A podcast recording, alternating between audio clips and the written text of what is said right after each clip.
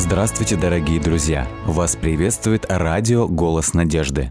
Мы слушаем семинар по книге «Откровение». Итак, мы продолжаем наше исследование книги «Откровение», и мы исследуем, как Господь совершает исследование процесса того, как та церковь, которую Он оставил на этой земле, чтобы проповедовать Евангелие Царства, как она справляется со своей миссией. Поэтому процесс искупления, он напрямую связан с проповедью истины. Как мы это знаем, посмотрите мы начали смотреть, что поют эти 24 старца. И мы прочитали, что Он кровью Своей искупил нас Богу из всякого колена. То есть это первый э, элемент искупления. А дальше следующий элемент. «И сделал нас царями и священниками Богу нашему». Этот текст явно взят из книги «Исход», 19 глава. И это очень важный текст. Пятый стих говорит нам вот какие слова. «Итак, если вы будете слушаться гласа моего и соблюдать завет мой, то будете моим уделом из всех народов, ибо моя вся земля, а вы будете у меня царством священником и народом святым». Господь дает своему народу перед тем, как дать ему 10 заповедей и заключить с ним завет, своему народу, народу израильскому на Синае, Господь говорит, зачем я это делаю? Я хочу, чтобы вы, поселившись на вашей земле обетованной, которую я обещал Аврааму, Исааку, Якову, я хочу, чтобы вы стали священниками моими на всей земле, то есть посредниками между Богом и человеком. Позже мы видим, что в связи с тем, что произошло на горе Синай, особенно когда вот этот золотой телец история мы видим, что э, Господь назначает колено Левиина. И фактически колено Левиина, оно не имеет удела на территории, потому что левиты полностью кормятся и находятся на содержании всего народа для того, чтобы совершать служение распространения Слова Божьего. Вы спросите меня, а зачем так много народу? Не являются ли они просто нахлебниками? Мы уже неоднократно говорили о том, что в то время Слово Божье в печатном виде, вот в таком, как оно сегодня продается от 400 э, до 1000 рублей, я посмотрел в книжных магазинах, не было доступно. Более того, каждый человек способен прочитать, что написано здесь, а уровень грамотности в то время был э, практически 2%. Вот это то, чем должны были заниматься левиты. Если они не прочитают человеку, что говорит Господь, человек знать не будет. Точно то же самое Господь распространяет и на сегодня – апостол Петр, говоря о сегодняшних верующих, говорит, вы народ избранный, царственное священство. Это не привилегия и не комплимент, это великая ответственность и поручение – вот почему эти два момента, четвертая глава, показывающая суд Божий над Иерусалимом, не выполнившим свое поручение, и пятая глава, рассказывающая о процессе искупления, который совершил Иисус, во-первых, искупив кровью Своей, во-вторых, послав своих священников разнести весть благую, этот процесс сейчас будет изучаться – И по сравнению с прошлым исследованием, когда Иисус просто рассматривает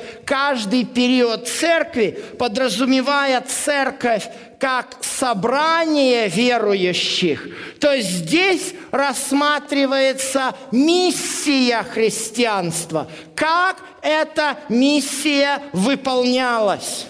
Что ж, давайте посмотрим, как Агнец начинает снимать печати и что мы будем видеть. Шестая глава, первый стих.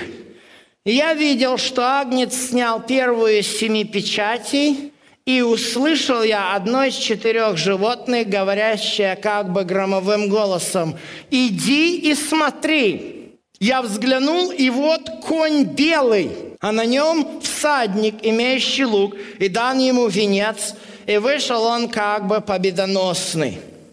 Если мы будем читать дальше об этих печатях, то мы увидим первые четыре печати – при снятии каждой печати выходит какой-то конь всадником. Сначала белый, потом рыжий, потом вороной, а потом бледный, как смерть. Что это за кони? О чем здесь идет речь? Единственное упоминание о конях и колесницах в данном случае встречается у нас в книге пророка Захарии, 6 глава. И как ни странно, вот у нас тоже здесь число 4. Опять поднял я глаза мои, 6 глава Захарии, 1 стих, и вижу вот четыре колесницы выходят из ущелья. И смотрите каждой колесницы. Кони рыжие, кони вороные, кони белые и кони пеги.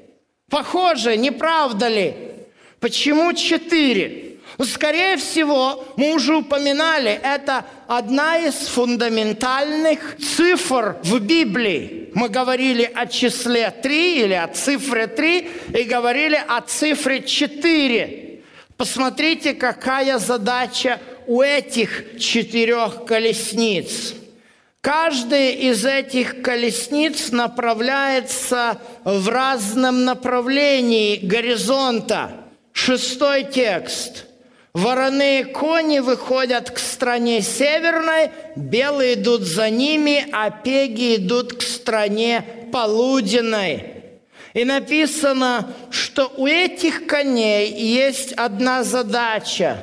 Пойдите и пройдите землю. И они прошли землю. Что это за прохождение земли означает – книге Иова кто-то уже проходил землю. Когда сатана предстал пред Богом среди других детей Божьих, и Господь спрашивает, первая глава книги Иова, а откуда, собственно говоря, ты тут появился? Он говорит, нет проблем, я обошел всю землю. Обойти можно что-то, на Ближнем Востоке, что является твоей собственностью. Ибо закон конкретный. Не нарушай межи ближнего своего. Это связано с тем, что у каждого человека поле. Естественно, если ты идешь и переходишь эту межу, они же забор это не ставили – и там его посев, то ты его будешь топтать. А если ты так натопчешь посев, то твой сосед голодным останется. Поэтому не нарушай межи ближнего своего. Хочешь гулять, обходи только там, где твоя собственность.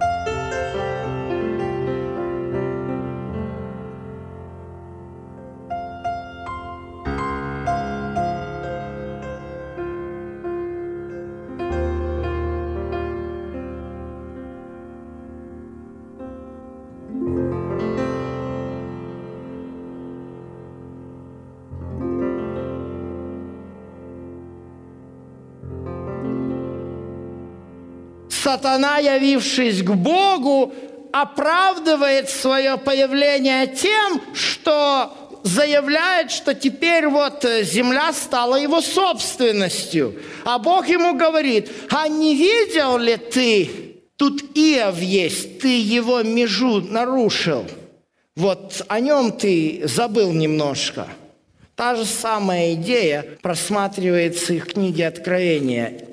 Иоанн использует эти моменты, эти ассоциации с текстами, а, записанными в пророческих книгах и в писаниях ветхозаветных, для того, чтобы читающий мог понять, что происходит – и сразу же вспомнил, ага, эти кони, оказывается, я их читал в книге пророка Захари. Им надо всю землю обойти. У них задача взять землю, власть над землей. Естественно, такие, если надо брать власть над землей, то, соответственно, надо изгнать князя мира сего. И как это получается, мы видим. Первый конь, первый всадник, в общем-то, делает это довольно успешно. Написано, он победоносный, чтобы победить. Действительно, мы можем говорить о том, точно так же, как Ефесская церковь, Ефес, возлюбленный, мы можем говорить о том, что первый период развития и распространения христианства был успешен, как пишут многие авторы-историки, 12 человекам удалось перевернуть весь мир – Действительно, весть об Иисусе, о Его смерти и воскресении распространялась по Римской империи с удивительной быстротой. Но начинается второй этап проповеди Евангелия. И здесь мы видим, что конь немножечко меняется цветом, и ему дано взять мир земли, чтобы люди убивали друг друга. Что, собственно, происходит? Вы помните, когда Иисуса схватили в Гефсиманском саду, Петр попытался оказать вооруженное сопротивление. Иисус воспротивился этому. Его принципы были всегда мирные принципы. Ударили тебя по правой щеке, подставь левую. Идут судиться с тобой за рубашку, отдай ему обе.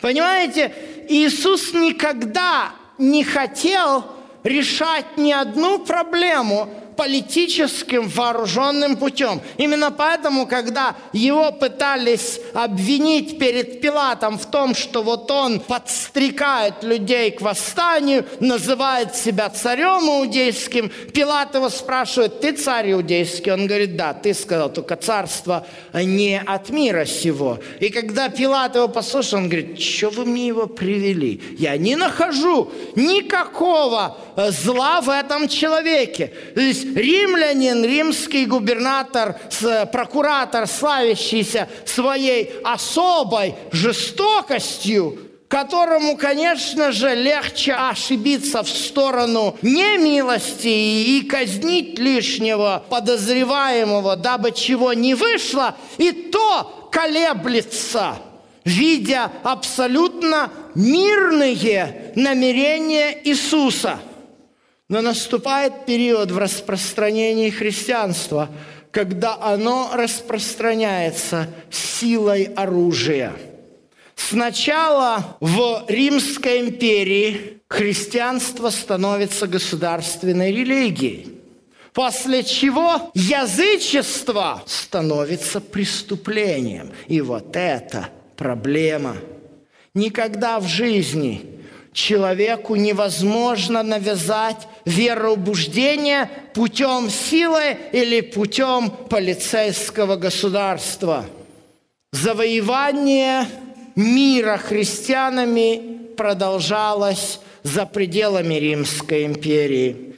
Можно приводить массу примеров от Шотландии и Ирландии, где римские миссионеры встретили честных и искренних христиан, которые соблюдали Божьи постановления, в том числе и четвертую заповедь, и, встретившись с римскими миссионерами, сказали им, добро пожаловать, мы будем чтить и уважать римского епископа, если он и его поступки, его учения соответствуют священному писанию, на что римские прилаты сказали, если вы не хотите встретить нас миром, то вы встретите наши войска.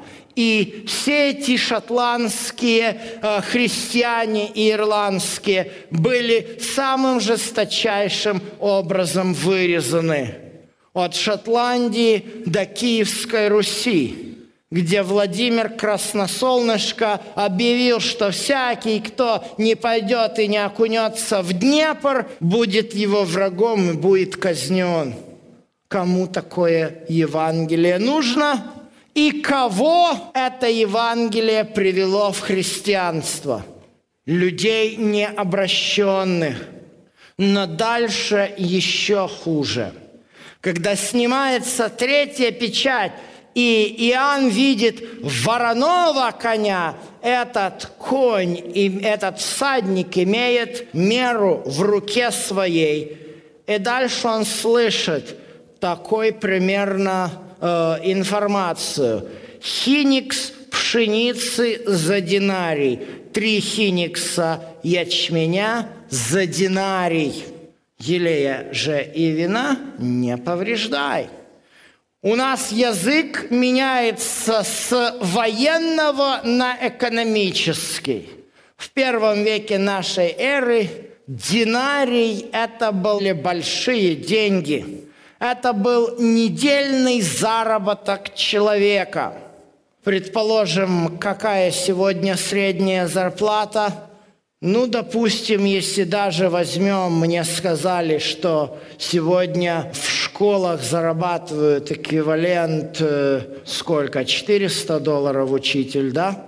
то получается, что за вот такую чашечку пшеницы надо отдать 2500 рублей недешево, правда? Ну, если мало э, пшеницы, ну, удовлетворимся тремя чашечками ячменя и покушаем на недельку. Блокадный Ленинград, не правда ли? Даже хуже этого. Вопрос заключается в том, что есть хлеб. Хлеб – это Слово Божье – вот почему нам объявляют о полном экономическом крахе системы проповеди Евангелия. И объявляют как раз, и этот период как раз он совпадает с периодом, когда кроме латинской вульгаты в Европе ну и старославянского перевода в Восточной Европе никакого другого слова Божия не было. Чем проблема?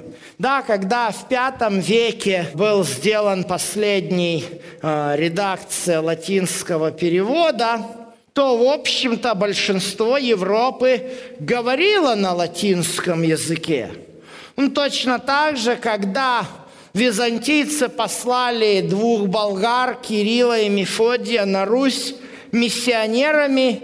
Они, во-первых, и азбуку принесли, да, модифицированную, такую греческий алфавит, модифицированный под восточнославянскую фонетику. И людей обучили читать, и Библию перевели. Но сколько времени прошло, как язык изменился – кто сегодня в состоянии прочесть и сто процентов понять старославянскую Библию, если даже синодальному переводу, которому уже за 130 лет, и то сегодня этот язык, который в принципе является ну, близким к языку Александра Сергеевича Пушкина, и то современной русской аудитории возникают определенные трудности с пониманием. Вот она проблема-то. Вот чего не хватает. И всякая попытка перевода священного писания на разговорный язык оканчивается костром. Так не удалось перевести Библию на английский язык Виклифу и Тиндалю, а Лютер натолкнулся на серьезные препятствия.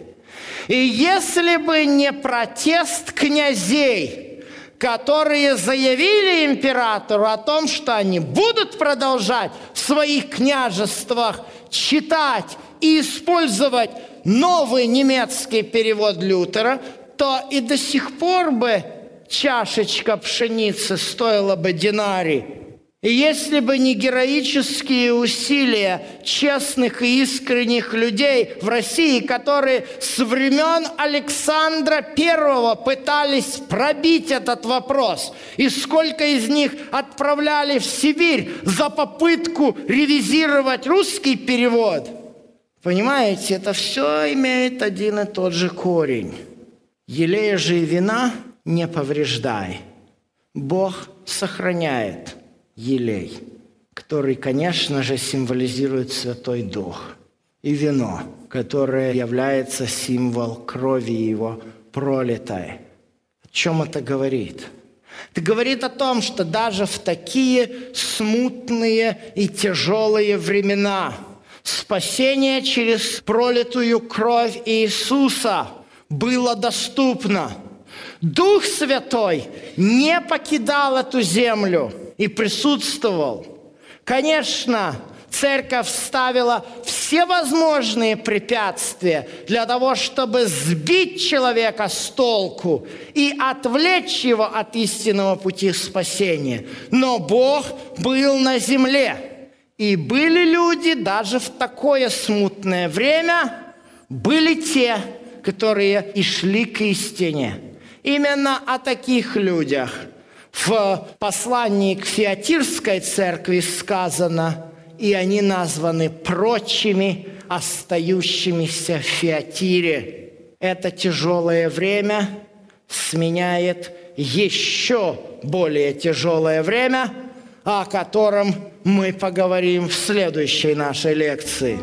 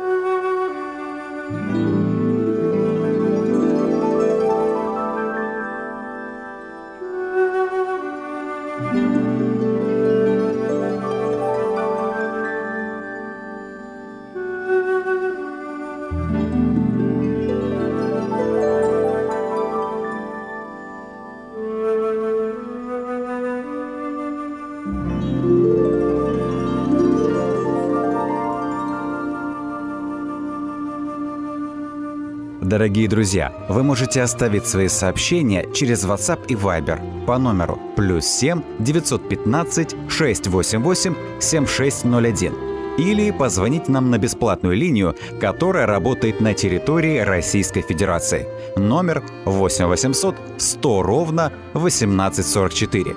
8 800 100 ровно 1844.